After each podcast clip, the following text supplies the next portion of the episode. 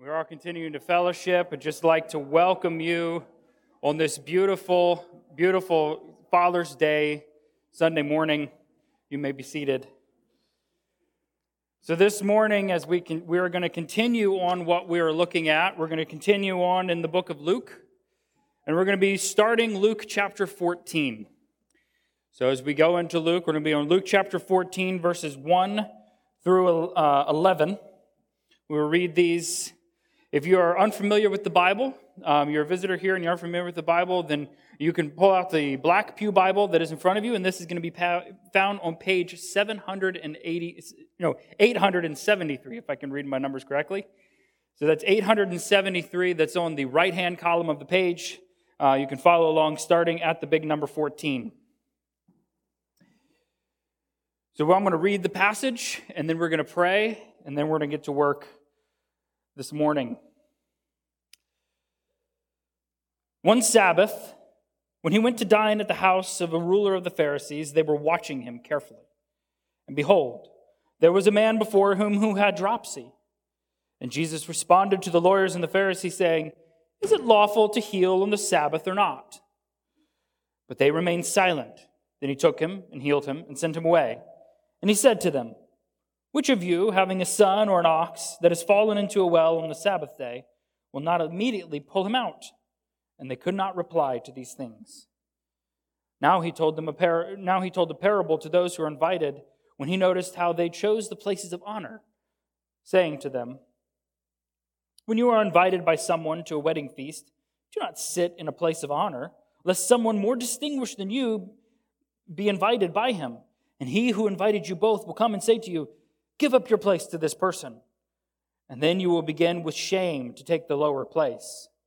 But when you are invited, go and sit in the lowest place, so that when your host comes, he might say, Friend, move up higher. And then you will be honored in the presence of all who sit at table with you.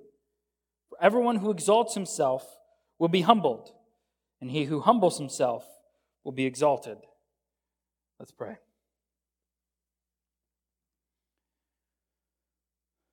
Lord and Father, we just thank you for another opportunity to come into your house and be with your people, sing praises to your name, take the Lord's Supper in recognition of what you gave when you sent your Son to die on our behalf.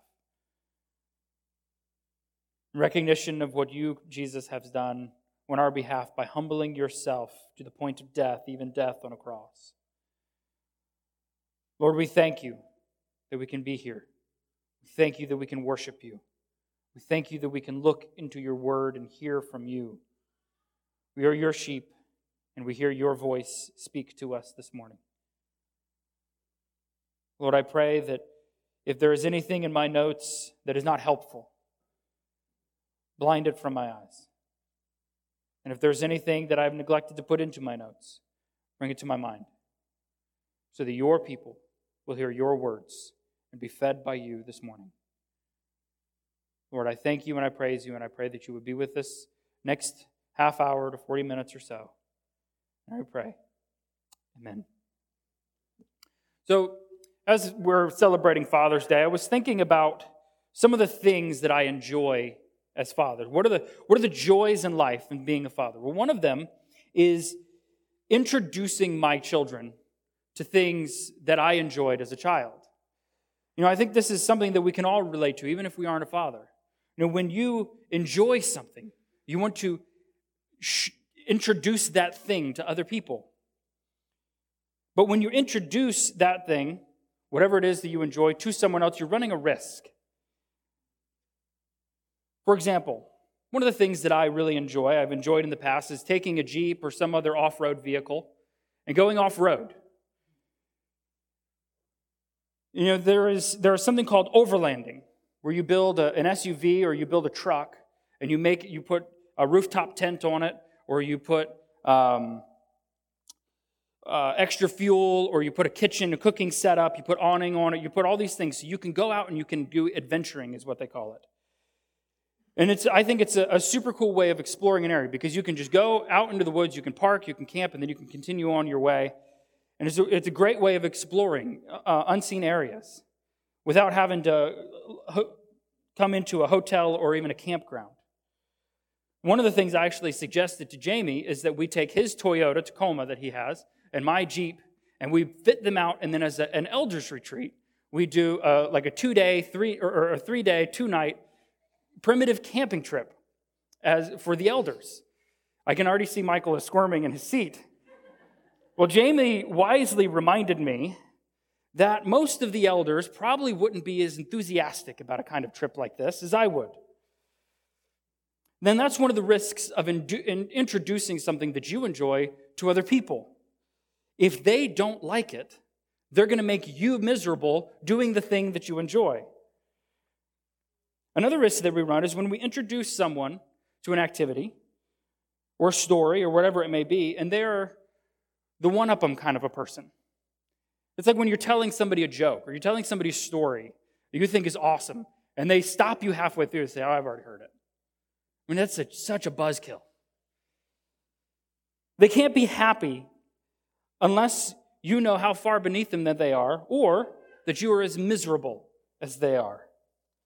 You know, I think we're going to see some of these same attitudes in the passage before us this morning. These Pharisees really are a piece of work, aren't they? We'll not only see them working together to trap Jesus, but we will see them play the one up 'em game between themselves. And it's really easy to be dismissive of these Pharisees and to think we would never be like that. But we have to keep in mind that these were the cultural elites of their day, these were the upper echelons of society. And as we step into a first century dinner and try to understand the dynamic that's going on there, I think we'll notice that people haven't changed.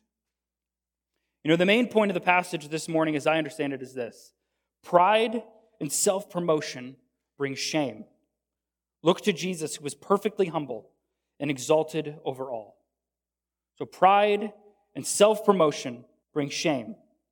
So look to Jesus, who was perfectly humble and exalted over all. So as we work through this this morning, we're going to have three points that are going to guide us. And the first one is this pride operates at others' expense. And number two, shame comes through pride. And number three, exaltation comes through humility.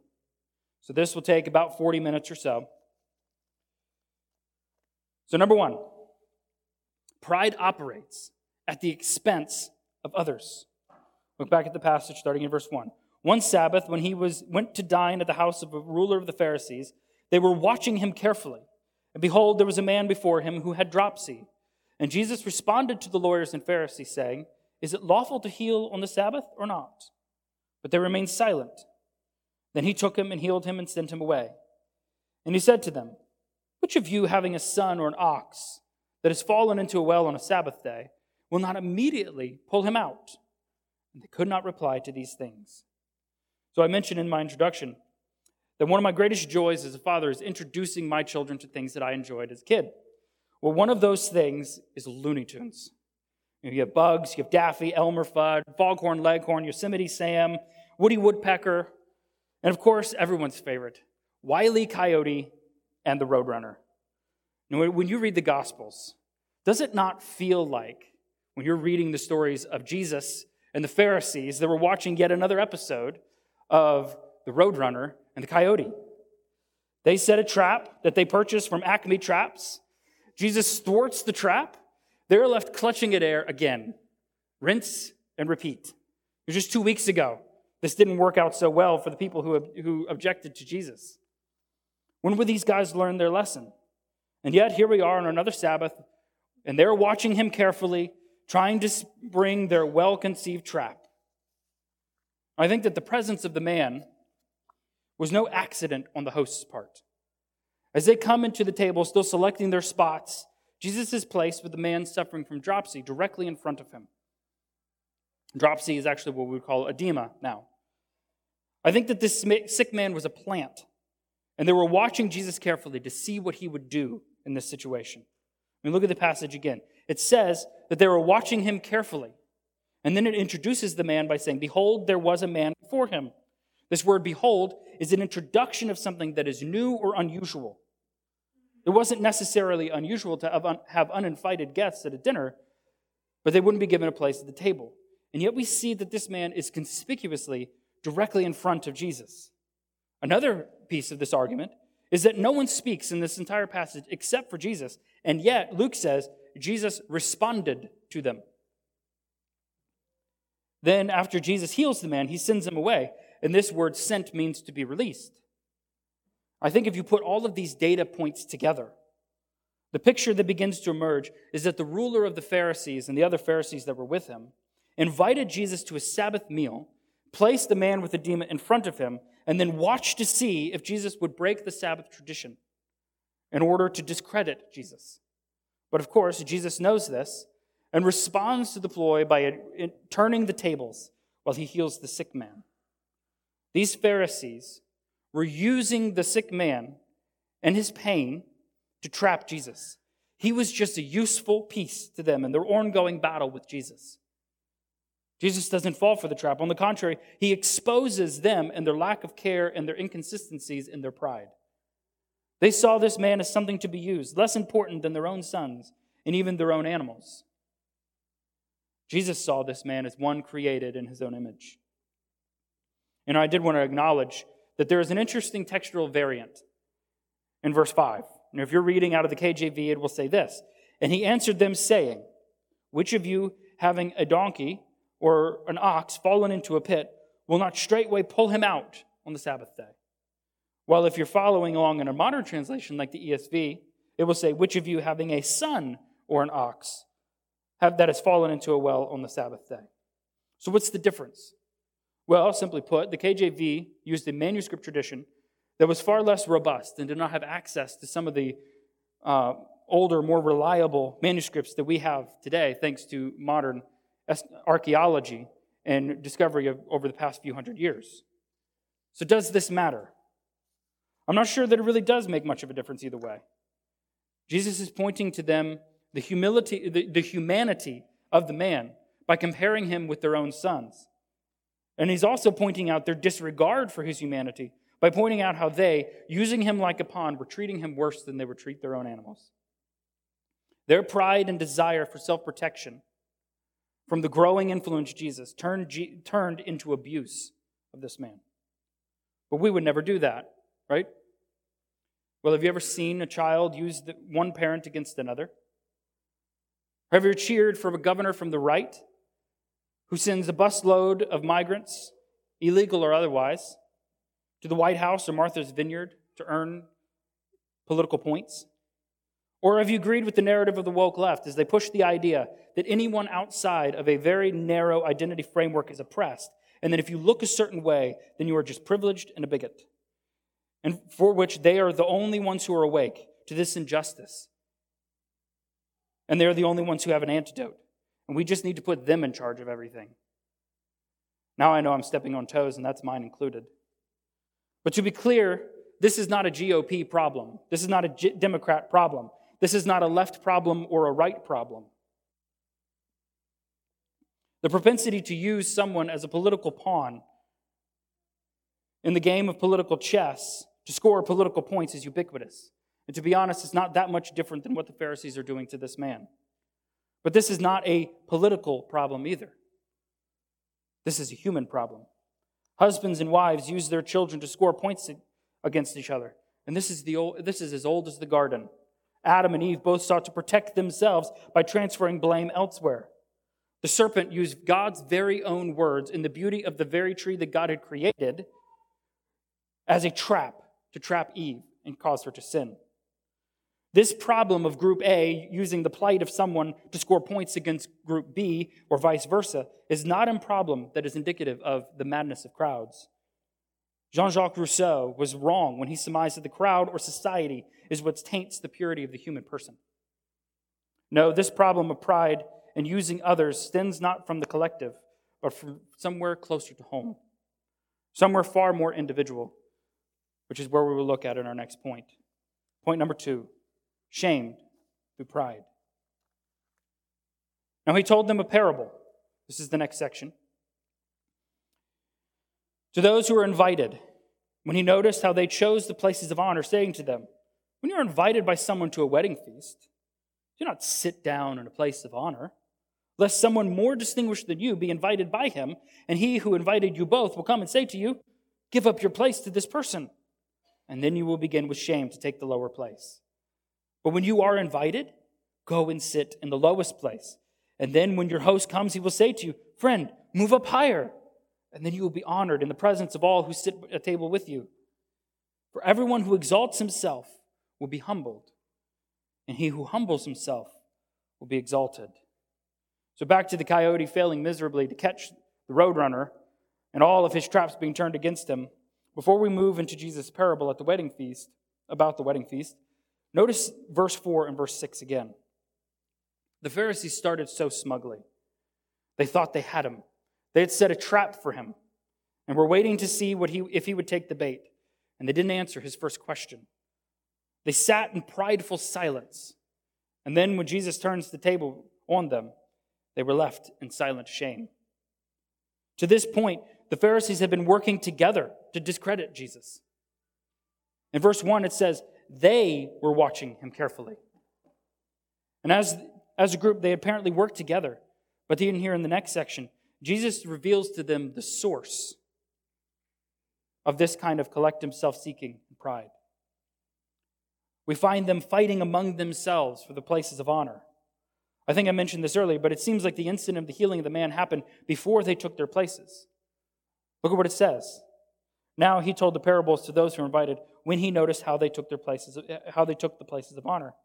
You know, at a first century Jewish, Jewish feast like this, or Jewish meal, they would have tables set up in the shape of a U, and the people would all lay on their left side, on their left elbow, and the places of honor were the places that were closest to the center of the U.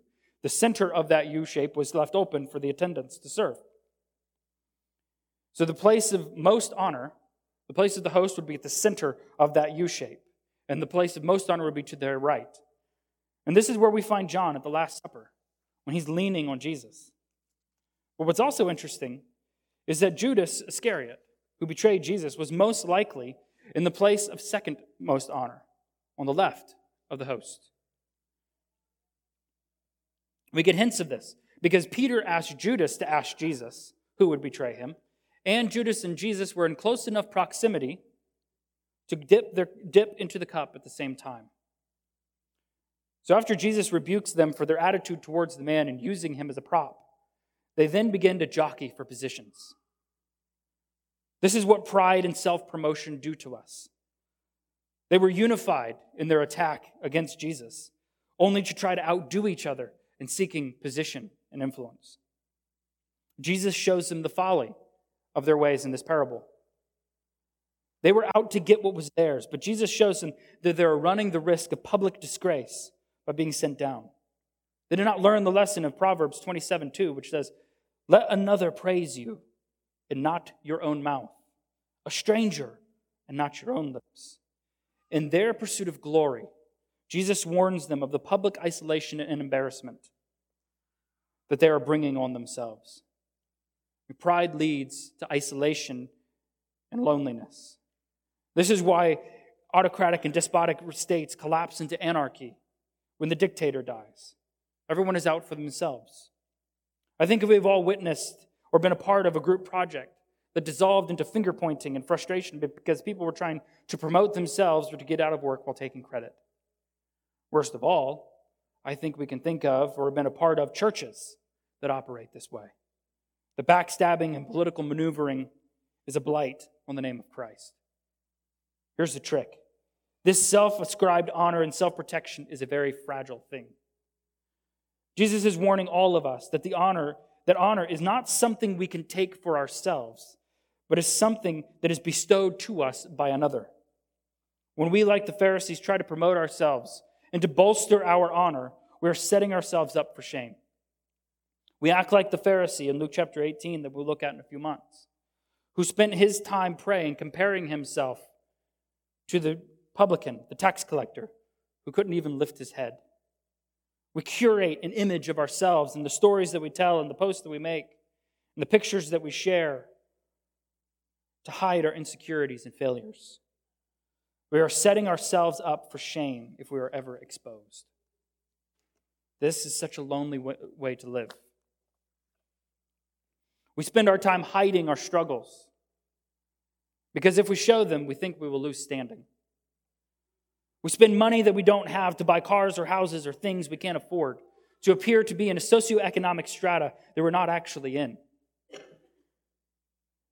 And when we do, we increase our stress and we try as we try to pay the bills. And we place greater risk on ourselves as we leverage more and more of our income and credit standing towards what others think of us.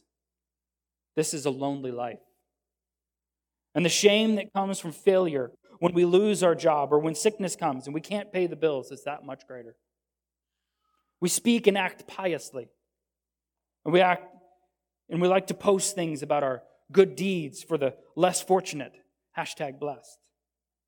Jesus told people in the Sermon on the Mount at the beginning of Matthew chapter 6 Beware of practicing your righteousness before other people in order to be seen by them, for then you will have no reward of your Father who is in heaven.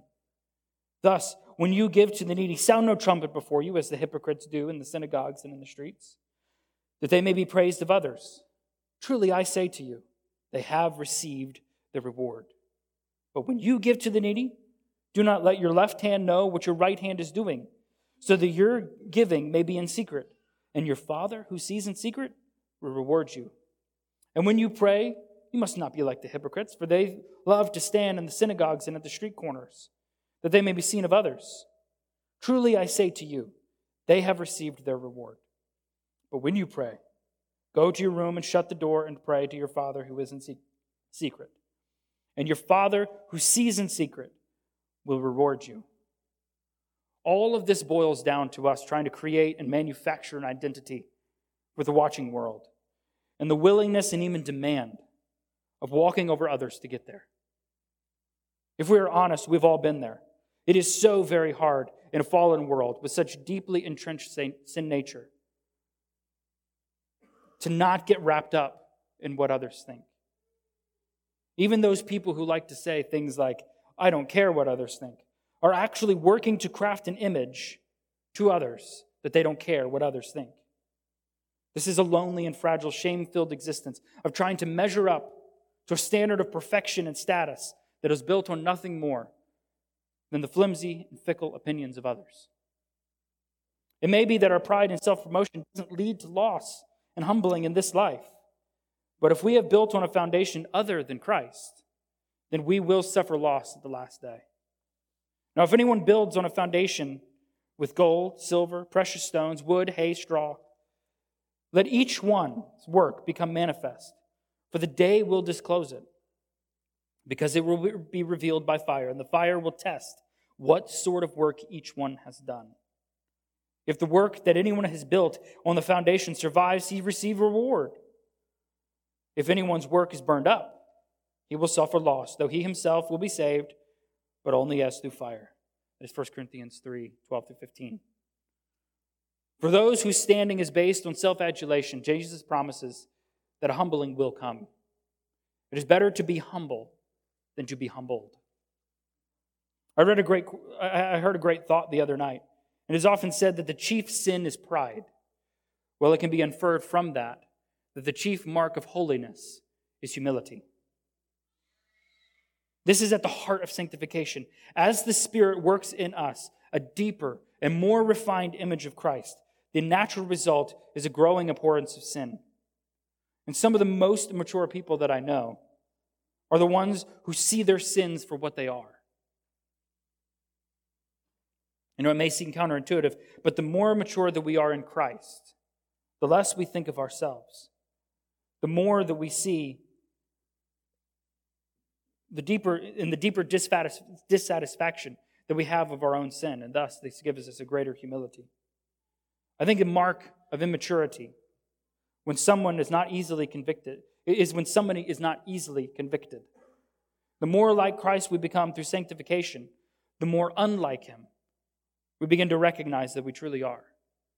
A mature saint is easily convicted, and an immature saint, not so much. If you're not a Christian, I think this is a great day for you to be here. What we are talking about today is at the very core of everything that is wrong in this world. Name one time in your life when you have witnessed attention seeking or self promotion, or the dog eat dog nature of social interaction and the pursuit of status actually deliver on its promises of more peace and more happiness and more security. The higher and more elaborate we build our lives and self identity, the more fragile it becomes. Building our identity on the fleeting opinions of others is like the man who built his house on the sand. When trouble and trials came, the house came crumbling down. We need a better way. There is a rock that we can build on. When we look at the next point, Jesus, as we will look at in the next point, Jesus is the one who perfectly humbled himself, even though he was God incarnate.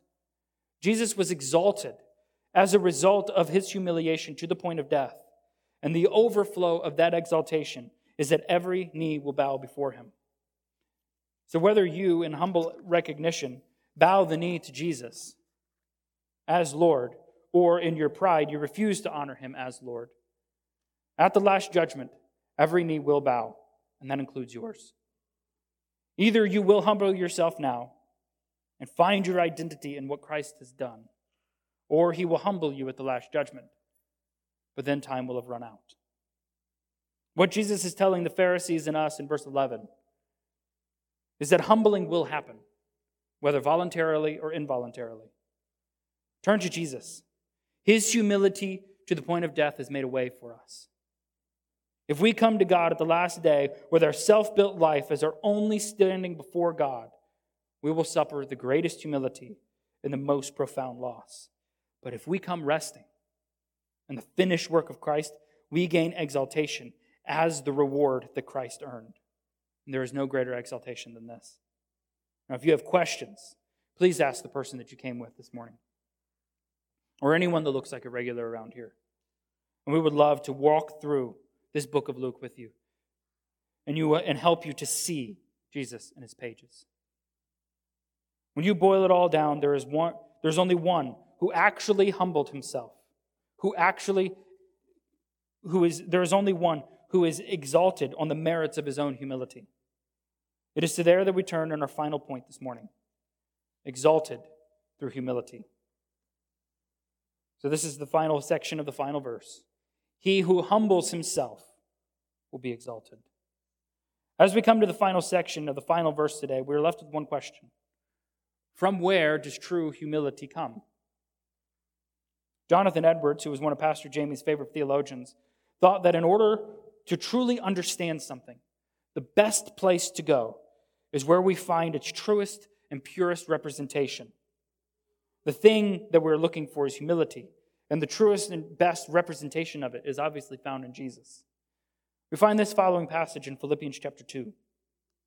So, if there is any encouragement in Christ, any comfort from love, any participation in the Spirit, any affection and sympathy, complete my joy by being of the same mind, having the same love, being full of accord and of one mind. Do nothing from selfish ambition or conceit but in humility count others as more significant than yourselves.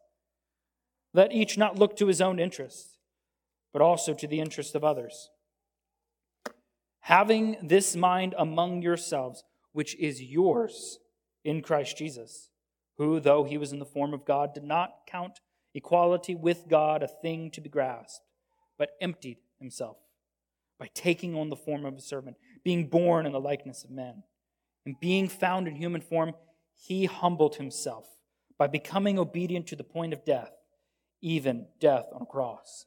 Therefore, God has highly exalted him and bestowed on him the name that is above every name, so that at the name of Jesus, every knee should bow in heaven and on earth and under the earth, and every tongue confess that Jesus Christ is Lord, to the glory of God the Father. This is all that Paul and through the inspiration of the Holy Spirit and Jesus is asking of us. Just be as humble as Jesus. You want a unity in the church? Love Jesus. Love like Jesus. You want to mend the fractiousness of your marriage? Have the same level of humility as the God man emptied, as the God man who emptied himself of his divine prerogatives and become a servant. That's all the scripture asks of us. But this passage is so much more than just Jesus is our example. If you continue to the next verse, we read this Therefore, my beloved, as you have always obeyed, so now, not only in my presence, but much more in my absence, work out your salvation with fear and trembling. Here's the important part For it is God who works in you, both to will, both to work, will and to work for his good pleasure.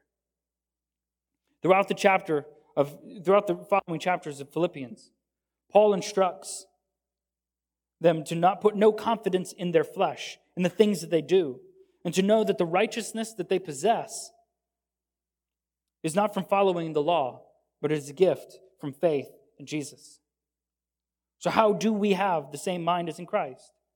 I think it all comes down to seeing and knowing and understanding who Jesus is. The one who humbled himself has been exalted. This is what the Holy Spirit does in us through sanctification.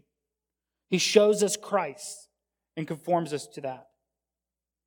There is a consistent pattern in the Old Testament. When somebody is presented with the glory and majesty of God, they are left unchanged.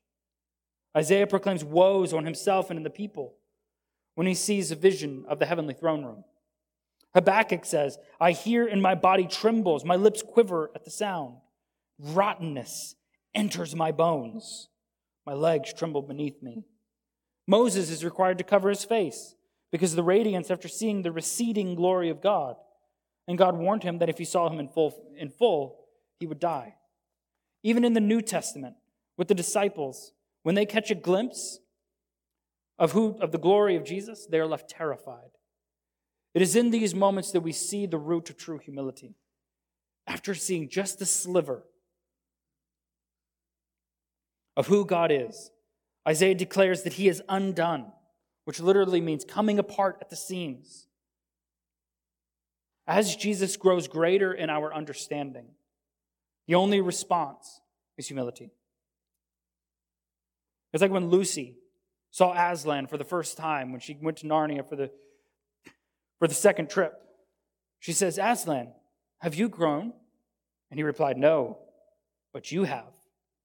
And as you grow, I will appear bigger to you. Now, there is an irony in all of this, isn't there? The more humble someone is, the less interested they are in being exalted.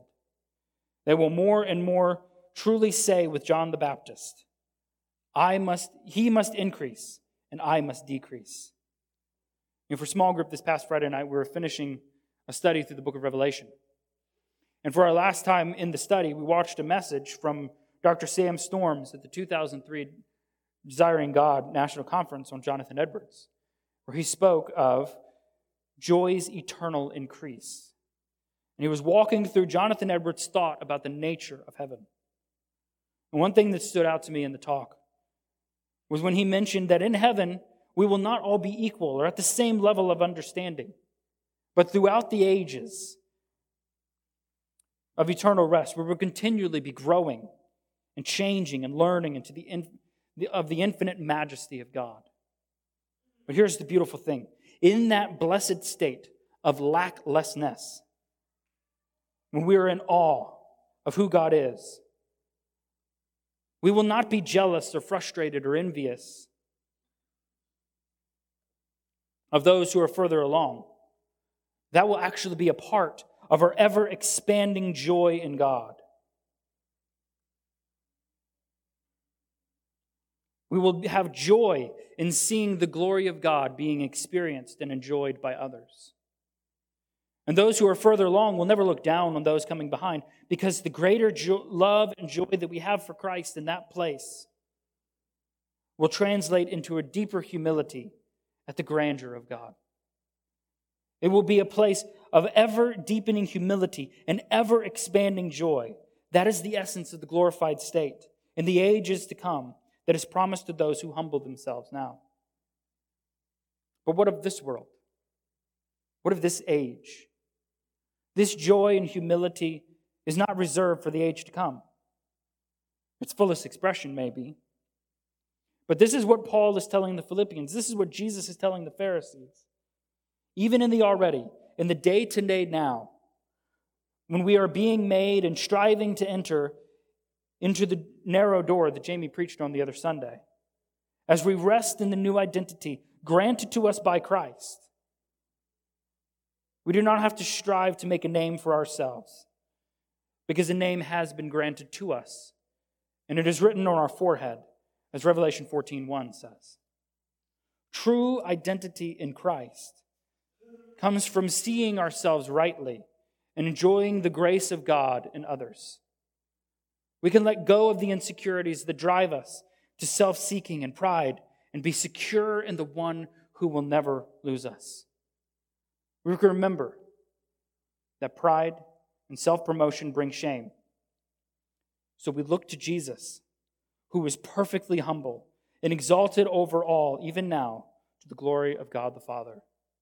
Let's pray.